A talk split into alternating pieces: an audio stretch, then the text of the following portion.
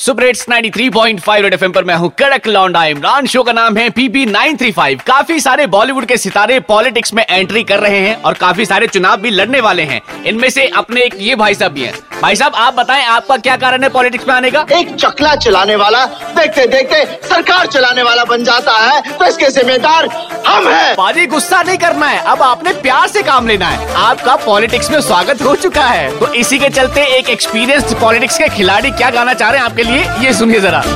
जाता तू जिधर करता ना फिकर ये चीज़ गंदी कर देगी मंदी।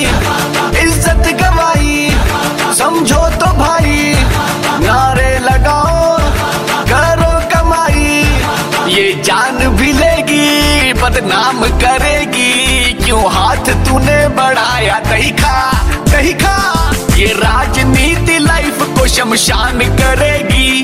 बोलिंग में जो न हराया भाई वाह दही खा पाजी मैं तो यही सलाह दूँगा कि दही खा खा के खुद को ठंडा ज़रूर रखना क्योंकि पॉलिटिक्स में बदतमीजी बहुत होगी। कोई बदतमीजी की तो वही मारूँगा।